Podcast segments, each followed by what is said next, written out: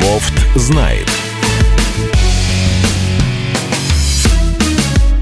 Здравствуйте, друзья! В студии радио «Комсомольская правда» Иван Панкин. На связи по скайпу Георгий Бофт, журналист-политолог. Здравствуйте, Георгий Георгиевич. Здравствуйте, Иван. Подписывайтесь, пожалуйста, на его телеграм-канал, который так и называется «Бофт знает». Ну что ж, мы начинаем. Зерновая сделка – одна из основных тем дня сегодняшнего, как минимум. Продлеваем или не продлеваем – станет известно, по-моему, 18 числа, в общем, со дня на день станет это известно. Более того, тут э, зам главы Министерства иностранных дел Сергей Вершинин говорит, что Россия выступает все-таки против бесконечного продления договоренности по зерновой сделке. И тем не менее, что-то подсказывает мне, что мы снова ее продлим. Однако востоковед Коренный Геворгян мне накануне сказала, что, ну, по крайней мере, это ее мнение, зерновая сделка продлена не будет. Ваше мнение? будут тянуть до, мне кажется, президентских выборов в Турции, которые 14 мая. И если выяснится, что Эрдоган проигрывает, то, наверное, продлять не будут. А если выяснится, что он может выиграть, то мне кажется, что все-таки есть шанс, что продлят. Хотя не такой большой, действительно. Я не думаю, что это такой стопроцентный вариант. А вы за или против продления? Чисто экономически она не имеет смысла для России. А, она от нее не получает никаких выгод. А, другое дело, что в случае ее непродления могут быть ужесточены санкции по соответствующим направлениям. А, поэтому, наверное, ее продление менее выгодно, чем ее непродление. Вот. А, Украина получает, конечно, больше выгод от сделки, чем Россия, а, но в то же время по направлению сельскохозяйственного экспорта и экспорта минодобрений благодаря сделке не, не было ужесточения санкций, хотя их и не смягчали. Чисто по деньгам мы от нее не особенно выиграли – поскольку перенаправили свой экспорт все равно в другие места, а по судоходству там никаких послаблений санкций не было, по страхованию тоже. Все это резко выросло в цене, соответственно, возросли издержки для а, агропроизводителей. Да, давайте вообще разберемся с этой сделкой проклятой. Расскажите, пожалуйста, что и кому она дает, Георгий Георгиевич. Ну, по поводу Украины я уже понял, и то не до конца ясно а, чем она конкретно более выгодна украинцам, чем нам, скажем. Кто конкретно финальный выгодополучатель? Ну, вот такие вопросы. Ну, Украина получила возможность вывести э, с августа прошлого года около 30 тонн зерна. Ну, под зерном я имею в виду разные, разные его виды. Вот. А, и тем самым э, несколько успокоить легкую истерику, которая была на рынке прошлой весной э, под э, публикациями о том, что Земля чуть ли не с голода помрет, если Украина не будет участвовать в сельскохозяйственном экспорте. Вот. За это она получила, ну, по примерным подкидкам, прикидкам, где-то там от 5 миллиардов долларов. Э, значит, э, э, у нас часто любят указывать на то, что большая часть, ну там процентов около 40 пошло так называемым более богатым странам, там треть пошла значит, средне, середнякам типа Турции, и треть пошла странам бедным. На самом деле, с точки зрения рынка, это имеет мало значения, поскольку общий объем который имеется предложение на рынке, он, так сказать, нивелируется по, по разным направлениям, и в данном случае важен сам факт поступления определенных объемов. Они сбили цену в том числе. Хотя, как теперь выясняется, в значительной степени цена была поднята в результате чисто биржевых спекуляций и э, панических публикаций э, прессы. На самом деле воздействие, так сказать, вот отсутствие Украины на рынке, оно не стало бы катастрофой, Конечно бы цены остались выше, конечно бы где-то обострилась бы проблема голода, вот. но тем не менее катастрофа ну, не случилась, поскольку агропроизводители уже подстраиваются под текущую ситуацию, учитывая, что через пару лет на э, этом рынке может не оказаться не только Украина, но и Россия, которые оттуда просто исключат. И э, их места будут заменены другими странами-производителями. Вы упомянули Турцию, можно ведь и развить тему. Я, кстати, только что из Стамбула вернулся, там выборы 14 числа, и все там говорит об этом. И не очевидно, кто победит. Эрдоан, он же Эрдоган, если по-русски, или Кемаль Кылыч-Дороглу. Ваше мнение? Ну, я не могу тут высказать компетентного мнения, потому что я не а, специалист по Турции. Вот, я а даже лично... специалисты, извините, сейчас, вы знаете, ну, как-то да, ну, занимают ну, осторожные позиции. Я в данном случае что могу сказать, что э, есть опросы общественного мнения, э, ну, больше половины которых предсказывают победу э, лидеру оппозиции. Вот. Есть другое обстоятельство, которое заключается в том, что в Турции относительно честно считают голоса. А поэтому как бы результаты опросов могут совпасть с результатами подсчета голосов. Вот. Э, если Эрдоган э, уйдет на второй тур, что весьма вероятно, то вероятность его поражения может возрасти, поскольку у него выше антирейтинг, чем у этого человека, фамилию которого я пока не научился произносить, потренируюсь дома. Кемаль Кылыч Дараглу. Кылыч Дар Оглу. Килыч, да, Аглу. Да, Хорошо. Да. Дараглу. Кемаль Кылыч Дараглу. Я тоже несколько раз репетировал. Надо, надо учить, надо учить уже. Да, пригодится. Пора учить. Мне вот э, будет интересно, как э, значит, некоторые лидеры некоторых стран, которые не могли выучить э, фамилию Касым Жамар Такаева, произносить, как они будут вот с этим господином, значит, обращаться. Ну, там-то можно просто фамилию без дополнительного. Так это фамилия. Нет, Такаев, там, там Такаев можно просто говорить в том случае, и все, Такаев-то просто. Ну, а... у, нас, у нас в СНГ не принято э, там просто, у нас принято по имени отчеству. А, вот оно что. Ну, ну, да. ну если с этой точки зрения, нам с вами все равно мы можем и просто по фамилии обращаться. Да, да? нам, нам вообще пофигу практически. Действительно. Мы президента называем просто Путин. Мы и встречаться-то с ним даже не будем. А кто знает, кстати говоря? А кто знает? Я вот на вашем месте так не был бы уверен. Вдруг он первая страна, которую посетит в случае победы, я имею в виду не Эрдоган, а вот Кемаль Кылыч Дороглу, и сразу же первый визит совершит в Россию. Опа. Не, не, не в Россию. Опа. Первый, первый Опа. визит в России не будет. Никто не знает. Никто Нет, не, знает. не будет. Слушайте... Вот это я, могу вам, это я могу сказать точно. Первый визит будет куда-нибудь либо в Европу, либо в Америку. Да, но только зерновая сделка и вот этому... Зерновая сделка для Этому Турции человеку тоже нужна. Нет, она, она была действительно выгодна, она остается по-прежнему выгодной, но менее выгодной. Почему? Потому что э, Турция в результате, значит, тоже э, оказалась завалена украинским зерном, как и Восточная Европа. И тамошние местные производители тоже от этого взвыли. И турки повысили пошлину на украинское зерно. Вот. А оно им не нужно в таких количествах больше. Но на транзите они по-прежнему там что-то такое зарабатывают, конечно.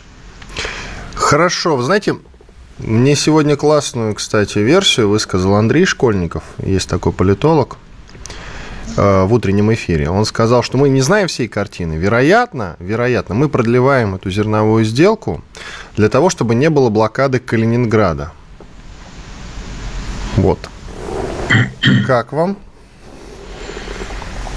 Я не думаю, что э, можно предположить, что и такая логика присутствует, хотя э, блокаду Калининграда как предотвращают другие договоренности, которые пока еще действуют.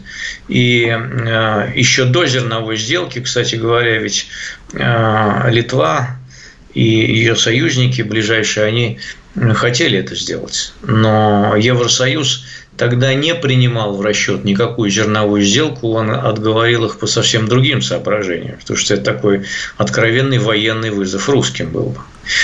Поэтому я думаю, что главным фактором будет не продление или не продление зерновой сделки, а оценка а, Евросоюзом и НАТО еще в большей степени военных способностей и потенциала России дать какой-либо ответ на такие действия.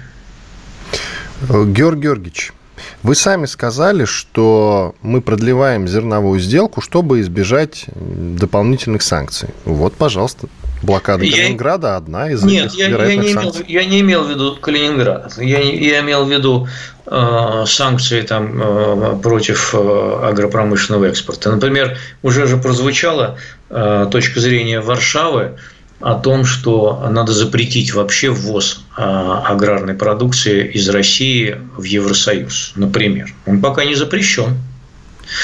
А вообще против а, аграрного экспорта нет жестких санкций. Есть там санкции, которые финансовые, есть, э, значит, как они называются, э, судоходные, вот, но против можно еще жестче просто.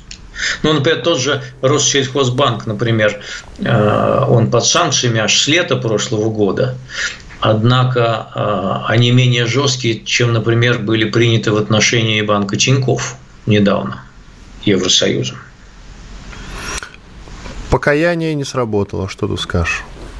Покаяние чье? не сработало. Тинькова чье? Почему? Он свои деньги получил. Э, Он говорил, что... что это очень маленькие деньги. Ну, маленьких денег всегда мало. Он же не под санкциями. Он из-под санкций как раз вышел и живет себе Э, более-менее припевающие. Уходим на перерыв. Уходим на перерыв. Иван Панкин, Георгий Бов. Бофт знает. Иван Панкин и Георгий Бофт, известный журналист и политолог, телеграм-канал Бофт знает, называется так же, как и эта программа. Подпишитесь обязательно, если еще не сделали этого. Мы продолжаем. Ну, все, я думаю, что с Турцией и с зерновой сделкой мы, в общем, закончили. Если возникнут по ходу эфира какие-то новые повороты по этим темам, то обязательно, конечно, мы к ним вернемся. А теперь, вы знаете, к необходимости большой приватизации в России. Давайте обратимся. В Минфине заявили об этом. Вот так. Прям так и заявили. Замглавы, между они, прочим, Алексей они Моисеев. Уже, они уже вроде взяли свои слова обратно. Что, серьезно? Что пока не будет, да, там замминистра а, Моисеев сказал, что пока нет. На самом деле не вижу сейчас а, условий для большой приватизации а, по одной простой причине. Она объективно необходима, наверное, да вот, а, объективно необходимо. Но в нынешних условиях а, цена за российские активы будет стремиться а, туда, на юг, как говорят эти самые экономисты, экономические аналитики, на графике на юг, то есть вниз. Поэтому продавать их сейчас невыгодно. Вы сказали, она может и необходима. Растолкуйте, пожалуйста, вот смысл в России, в России завышенная э, доля э, государства в экономике. Она по-разному оценивается в зависимости от методики. Некоторые оценивают там в 60-70%, вот, некоторые там чуть меньше. Э, доля государства в экономике очень велика. Вот. Это не очень хорошо для ее эффективности, поскольку крупные госкорпорации не являются образцом этой эффективности. Вот, поэтому, в принципе, можно было бы э, и приватизировать, э, в том числе и крупных э, наших гигантов, я бы сказал. Но, еще раз повторю, сейчас время для этого крайне неудачное. А когда будет удачно, я вообще не знаю. Пока я не предвижу такого удачного времени. Нынешний э, такой вот период – это надолго. Э, и в условиях военного времени э, вполне логично, что роль государства будет оставаться высокой. Может быть, она станет еще выше. Скажите, пожалуйста, а мы живем хуже ожидаемого или лучше? Э, не понял вопроса. Ожидаемого 24 когда? февраля у вас были ожидания. И вот, собственно, сегодня, ну, какой, 11 мая 23 года, пожалуйста. Пока ощущение, что э, прохождение этого периода идет лучше э, тех ожиданий, которые были – а, но появляются другие ожидания э, на долгую перспективу, потому что ведь тогда тоже казалось, что это, ну, некоторым, мне не казалось никогда, что это ненадолго, я сразу понял, что это на годы. Вот. А некоторым тогда казалось, что это ненадолго, а, и, значит, все вернется там через какое-то время, ну, не совсем к прежнему там порядку, ну, примерно. Вот, нет, не вернется, конечно, и э, это все надолго, и э, такие долгоиграющие процессы, долговременные процессы, они, честно говоря, мне видятся не очень радостными. Прежде всего, это, это не цифры там, роста или падения ВВП. Я не думаю, что по цифрам падение ВВП вообще будет большим. Вот. А, это, прежде всего, технологическая деградация, упрощение экономики и э, технологическое отставание. Вот это главная угроза. На... Технологическая деградация в России, Георгий Георгиевич. Вы да, технологическая, технологическая Что деградация. вы имеете в виду? Растолкуйте, пожалуйста, под технологической. Еще раз повторяю, технологическая деградация и отставание от передовых стран мира – это тенденция на долгие годы. Технологическая деградация что значит? Это значит, что вместо более передовых технологий в экономике будут использоваться менее передовые технологии, там 10, 20, 30-летней давности, э, что позволит сохранять э, производство на приемлемом уровне, вот, удовлетворять какие-то базовые потребности, и голода не будет. Вот. Э, какие-то основные предметы, так сказать, потребления тоже будут на рынке, потому что этот, пока он останется рыночной экономикой, если не придет, конечно, в чью-то светлую голову идею строить военный коммунизм. Вот. Э, так что вот как-то так. Я ничего не знаю про, техно... про технологии в экономике, и многие, на самом деле, не знают. Если вы в курсе, поделитесь, пожалуйста, растолкуйте конкретику. Я искренне совершенно интересуюсь. Возьмем авиацию. Значит, э, для того, чтобы обеспечить авиапарком современным, России нужно придумать заново двигатель, который был бы лучше двигателей Pratt Whitney или General Electric. А, опираясь на технологическую базу, которая была в Советском Союзе на момент середины 80-х годов. Это, скажем так, мягко. Задача трудная. Более того, а, для того, чтобы обеспечить авиапарком а, значит, страну и Э, ту же частоту перелетов, которая была раньше, ну, в том числе связать между собой не через Москву, а напрямую российские регионы, мы же страна большая, правильно? Вот, э, нужен тоже большой парк э, авиасамолетов и дешевые перелеты. Для этого производство современных, подчеркиваю, самолетов должно быть поставлено на поток, и это должно быть сделано на основе тоже неких технологий, которых быстрее, конечно, украсть, чем изобретать заново, а, а так опираясь тоже на э, российские, советские разработки тех же середины 80-х годов. При том, что Советский Союз, э, про которого ходят мифы о том, что он был великой авиационной державой, никого, никогда таковой не был. Поскольку гражданских самолетов он в самые лучшие свои годы ну, таких нормальных пассажирских, не считая малой авиации, производил тысяч, ой, штук 70 в год. Тогда как в те же годы один только, э, прости господи, засранный Боинг производил их 400 и больше штук в год. Вот и все. Вот это, вот это примерно вот про это. Дальше мы можем говорить то же самое об автомобилестроении. Дальше мы еще хуже а, можем говорить о том же самом в компьютерных технологиях искусственном интеллекте и прочих микрочипах. Значит, у нас есть технология производства чипов, по-моему, 120 нанометров, при том, что а, пресловутый Тайвань уже сейчас производит там 4 а, и даже меньше нанометров. Вот такой разрыв. А почему вы считаете, что мы не способны на некий рывок как раз а, вот в этих кризисных условиях? Именно в них, как правило, и формируется всегда Скачковая это, среда. Это. Нет, Скачковая это, среда. Это, это сказки. Ну, ну почему? Дорогой друг, это сказки. Э, в одиночку рывки не совершаются. Современная экономика и современные технологии прежде всего основаны на международном, международном разделении труда, обмене, в том числе научными, там, технологическими данными, возможностями и так далее. А тот же Тайвань, он производит чипы ведь на оборудование, которое делают в Нидерландах и Америке. А, вот и Китай тоже производит чипы на том же самом оборудовании. Нельзя все изобрести, знаете ли, с нуля. Вот так вот мы были интегрированы в мировую экономику, а потом вот 24 февраля прошлого года мы сказали, что а пошли вы все в жопу, и не будем мы больше интегрироваться в мировую экономику, мы все будем делать сами. Так не бывает. Значит, что-то мы действительно можем делать сами, но не надо ждать от этого а, как бы полета к звездам. А, посмотрите на значит, парк спутников, а, который был у нас там 20 лет назад по сравнению с американцами и, значит, с китайцами, и сейчас. Они с тех пор увеличили этот парк спутников в 7 раз а мы только в два. Мы были первые по числу космических запусков, сейчас мы плетемся в хвосте. А по числу спутников мы отстаем а, и от США, и от Китая, а, и от всех, кто их запускает, ну, кроме, может, Индии еще. Вот, поэтому вот такая ситуация. Вот такая ситуация. Нельзя все изобрести с самого нуля. Неизбежно должна быть интеграция. Хорошо, если она возникнет вдруг с Китаем, но я в нее не верю. Я не верю, что китайцы начнут делиться сокровенным с нами.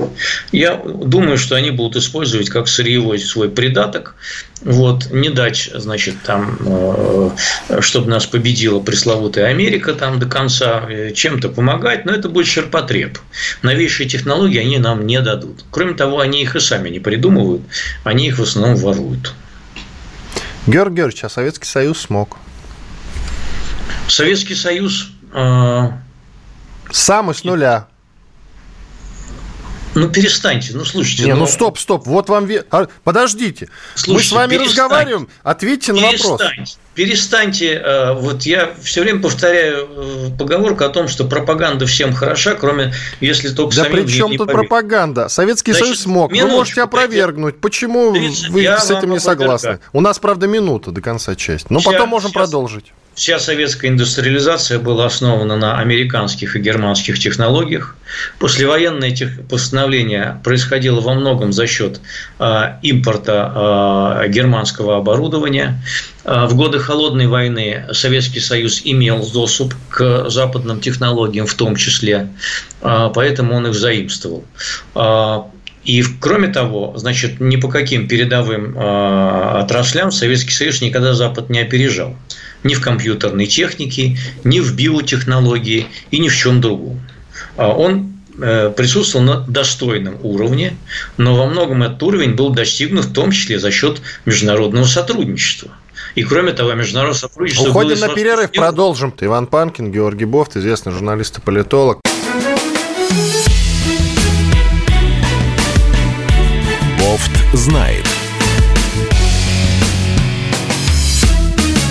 Иван Панкин и Георгий Бофт, известный российский журналист и политолог. Телеграм-канал Бофт знает. Он называется так же, как и эта передача. Подпишитесь, пожалуйста, я вам это искренне советую. На нашем канале в YouTube радио «Комсомольская правда» идет прямая видеотрансляция. Подписывайтесь на канал, ставьте лайк, пишите сообщения в чате. Вот мне как раз подкинули парочку сообщений. Сейчас я их Георгию Георгиевичу озвучу. Но сначала давайте договорим, Георгий Георгиевич, чтобы не получилось, что я вам не позволил выразить свою Да не, ну, э, что говорить, э, было, э, не было таких, понимаете, поскольку был социалистический блок, Варшавский договор, Советский Союз не был одиноким, в том числе в Европе.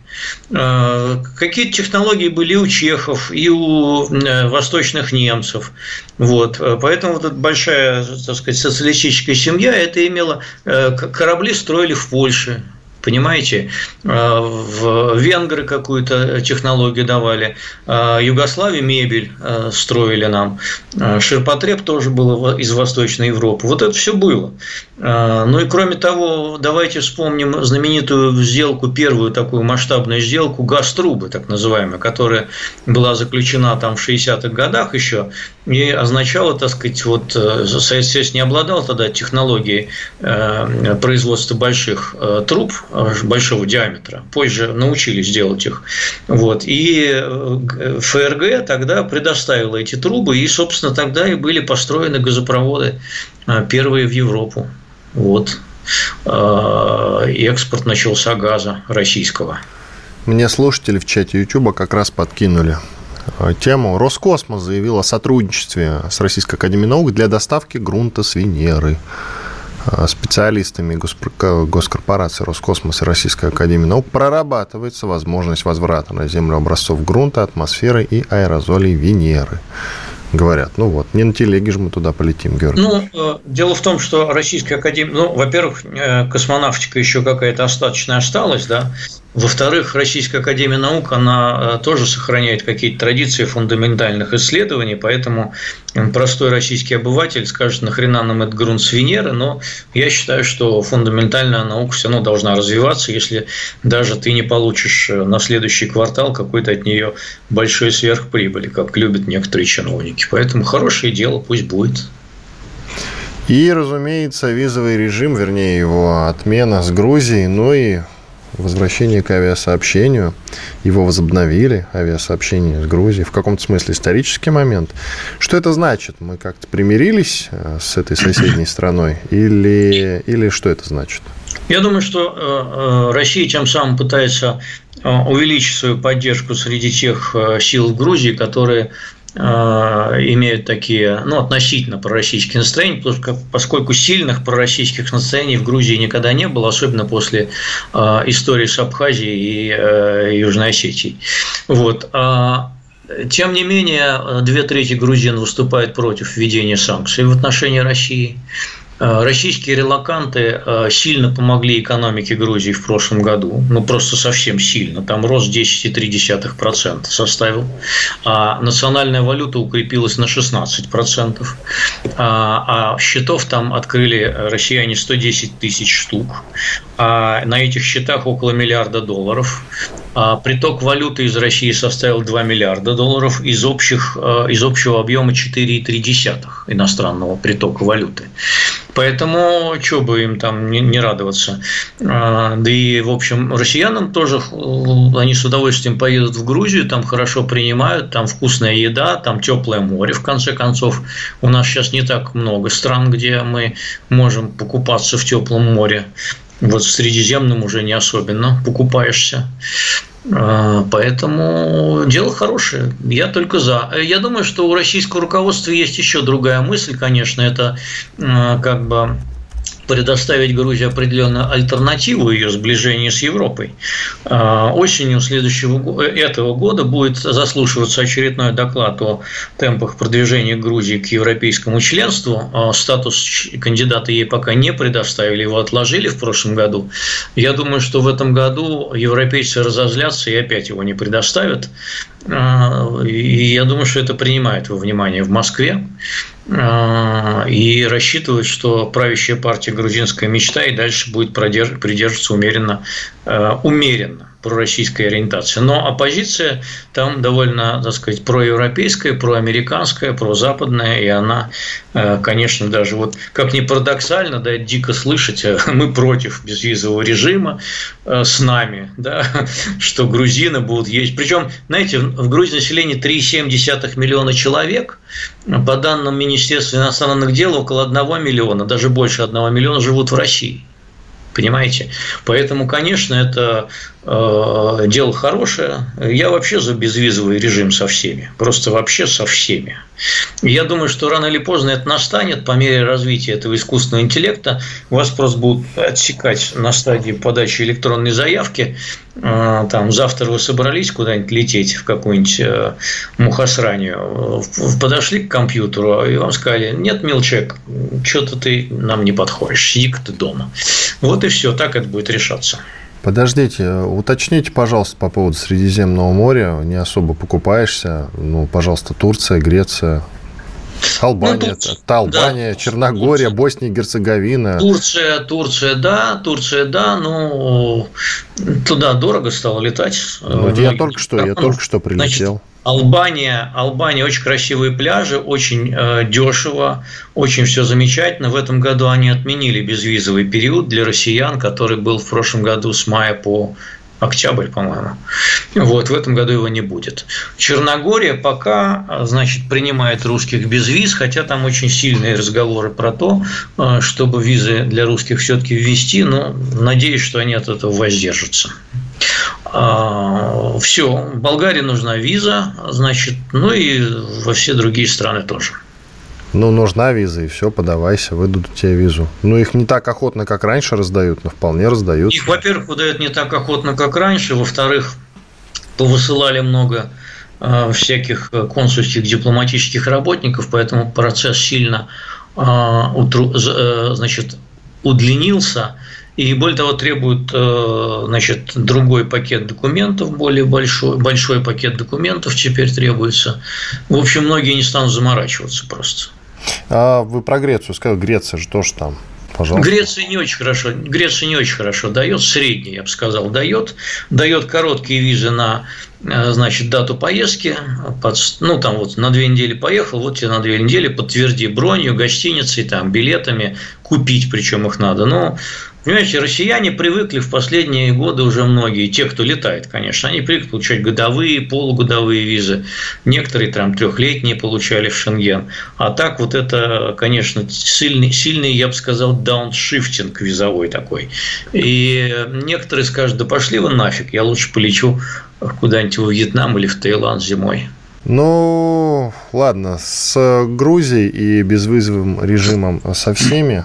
Я думаю, и, кстати, кстати, вот, и, кстати с, Грези, с Грузии поедут многие, да, в Грузию поедут. Поедут куда угодно, на самом деле. Сейчас действительно выбор не такой широкий, если говорить о простых направлениях.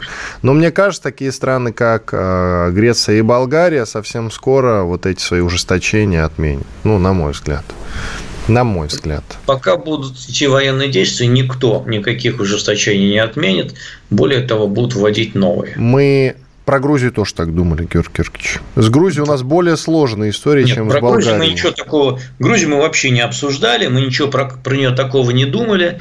А, значит, Для меня это полная неожиданность, честно вам скажу. Абсолютно. Почему неожиданность? Но Иванишвили и его э, значит, грузинская мечта с самого начала придерживались такой политики с самого начала. И, э, и в России, в общем, в ответ смягчила целый ряд мер по импорту грузинской продукции, там вино, там чай, что-то еще ввозить, немного чего, но тем не менее. А до этого же были придирки бесконечные. Боржоми не тот, э, бутылки грязные, вино плохое и все такое прочее. Ну и так далее. Как вы считаете, у НАТО есть планы все-таки на Азию? Столтенберг э, недавно сказал, что конкретно на этот регион э, у него планов нет – а потом подтвердил планы открыть офис этой самой организации, этого альянса в Японии. Я ну, это, не понимаю. Это чисто, это чисто политическое сотрудничество. Куда важнее это создание вот этого, э, сколько там, сейчас посчитаем, объединения с участием США, Австралия, Новая Зеландия и Индия. А, вот это серьезнее. Он имеет такую а, откровенно антикитайскую направленность, конечно. А, пока, в общем, в Азии э, Россия не видится для Америки главным противником. Там главным противником видится Китай. А с нами там вот разбираются в Европе. Ну, кстати, напрасно, на мой взгляд. С Японией у нас плохие отношения, они сейчас активно вооружаются. Ну, с Японией, ну, с Японией да, с Японией у нас С Южной Кореей как-то все не очень. С Южной Кореей у нас отношения э, пока еще не до конца испорчены, но перспективы к этому есть. Ну вот, а вы говорите, что не будут. Мы не, на самом деле, я бы не был так уверен, я бы не был так уверен. Может быть, действительно, они и станут подтягивать. Ладно, я напомню, что на канале радио «Комсомольская правда» идет прямая видеотрансляция. Друзья, пожалуйста, подпишитесь на канал, лайк тоже поставьте непременно, в чате, в комментариях пишите. А, обязательно я вот сейчас вот в четвертой части буду читать обязательно ваши сообщения. Если какие-то интересные попадутся, задам их Георгию Георгиевичу. Мы сделаем небольшой двухминутный перерыв. После этого продолжим. С вами Иван Панкин и Георгий Бофт, известный журналист и политолог.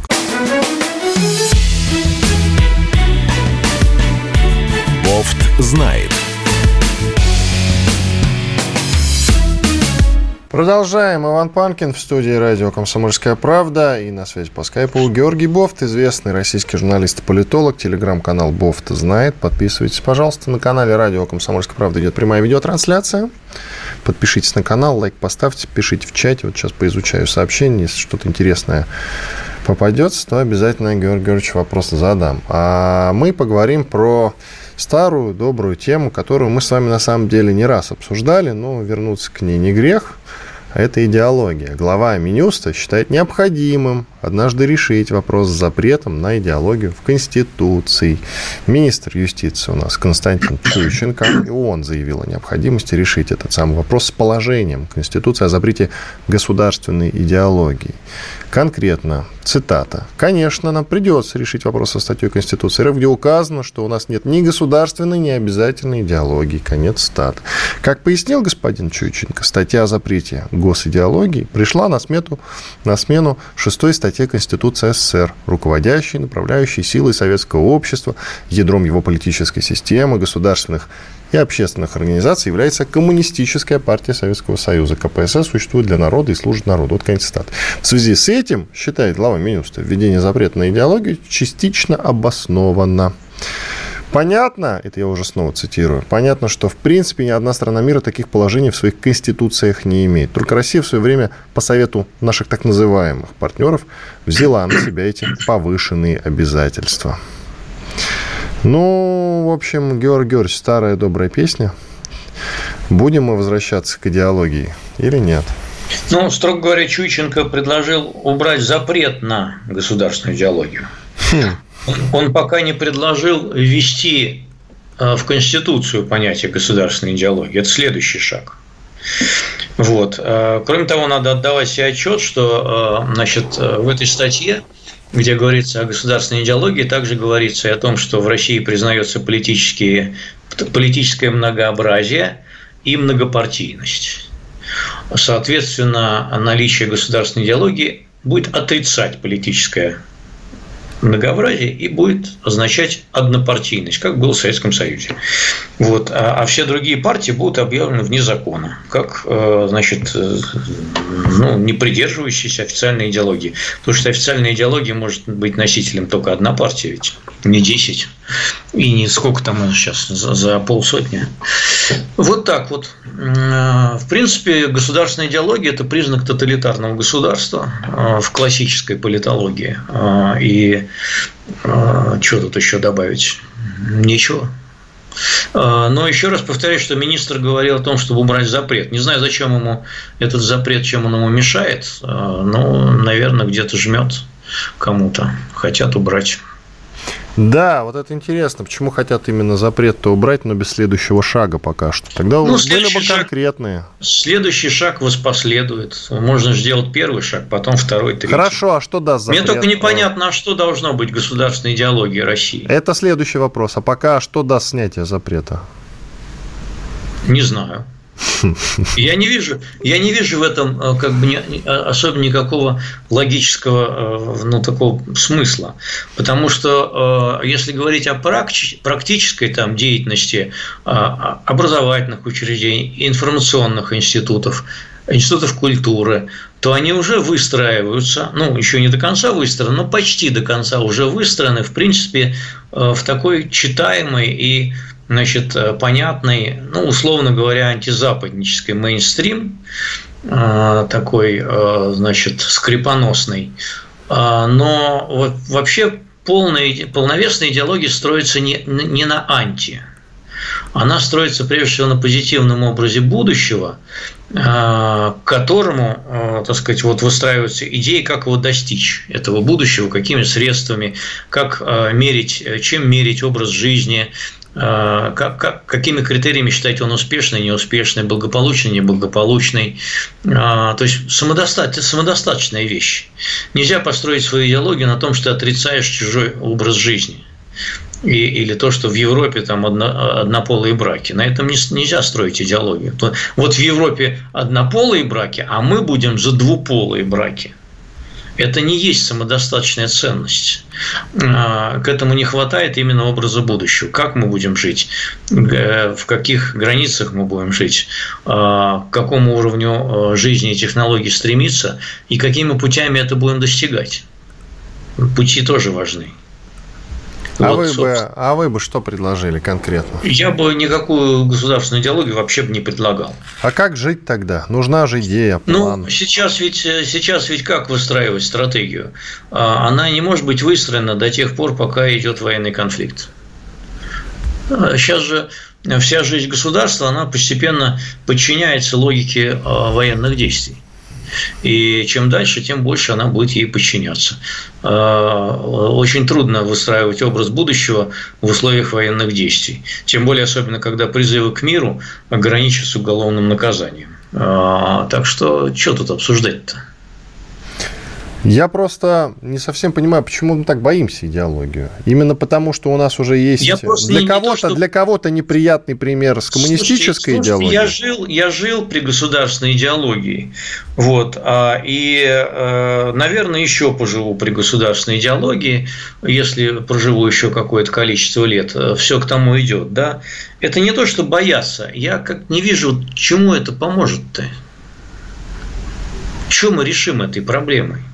У нас что, будут от этого лучше больницы, школы, а, значит, э, люди будут счастливее или что? Ну, в принципе, им и так можно промыть мозги без всякой э, официально кодифицированной э, государственной идеологии.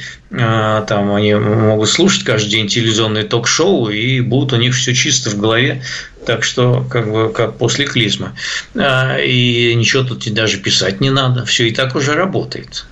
Зачем она нужна-то, не понимаю. Пыжиться, писать какие-то пафосные слова, абсолютно пустозвонные. Ну и что дальше?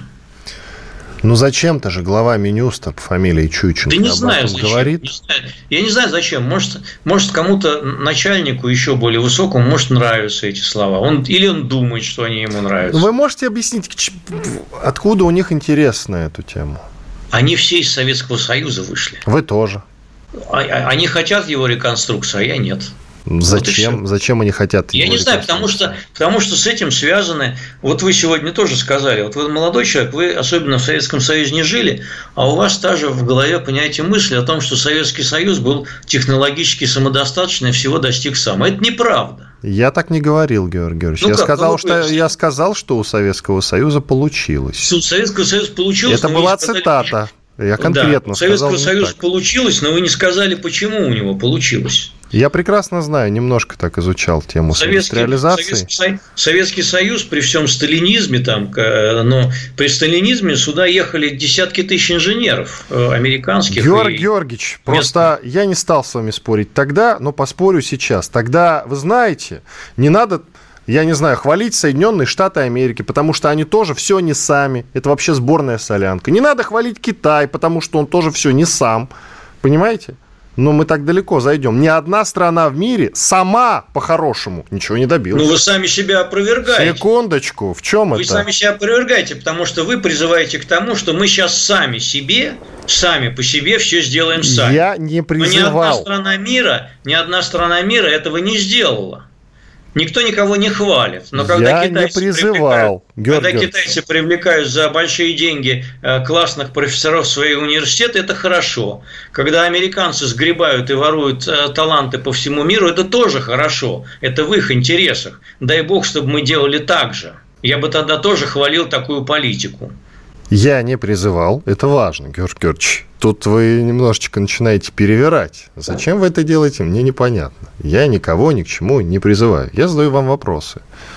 А в том, что э, Советский Союз там чего-то добился сам с чьей-то помощью, я просто сказал, что все добились чего-то с чьей-то помощью. Ну, это как бы естественно. Привлекали Совершенно специалистов. верно. Совершенно верно. Все добились чего-то с чьей-то помощью, и поэтому сейчас мы тоже можем добиться чего-то тоже с чьей-то помощью. Вопрос с чьей? Ну, вот в чем вопрос. И когда я вас Чей? об этом спрашивал, я и говорил, почему же мы не можем, если действительно Потому никто не мешает нам помощи. привлекать специалистов. Потому что нету помощи такой. Вот почему не можем. Мы в частном порядке можем привлекать специалистов, и они могут э, нам помогать приезжать Что в Россию. Что мы этого не делаем? Это тогда? другой вопрос. Это другой Может вопрос. быть, они сюда не хотят ехать? Ну, не знаю, за деньги все все захотят, Георгий Вы ну и где же эти деньги? Тогда? Вопрос, ну не ко мне, ну, наверное, даже не к вам. И не ко мне. Да. Ну вот мы с вами к чему-то и пришли. То не надо говорить, что я там к чему-то призывал, что я там а, занимаюсь пропагандой какой-то. Нет, нет, нет. Мы с вами занимаемся обсуждением. А то вы, знаете, из себя строите, я типа разоблачаю пропагандистов типа Ивана Панкина. Я, во-первых, для пропагандиста еще Нет, не вы так не уж и пропаган... хорош. Вы не матерый пропагандист, Вот, вы стойкий вот. политрук, Вот. как. Да, и я не претендую на должность пропагандиста. Хотя, впрочем, вам можно меня так называть, но и всем остальным меня это совершенно не интересует, не волнует. Каждый видит то, что хочет, Георгий Георгиевич. Многие в вас либерала видят. Вы либерал? Типичный называют вас либерал. Вы либерал? Типично. Ну, я бы сказал, что я правый либерал. Все-таки правда, да? Правый, да, правый либерал. Па, правый либерал. Но это немножко Правый. другое, согласитесь.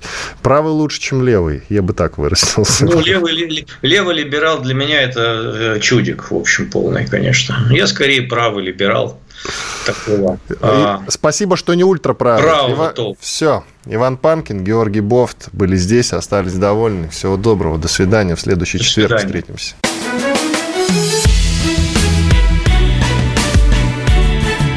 Знает.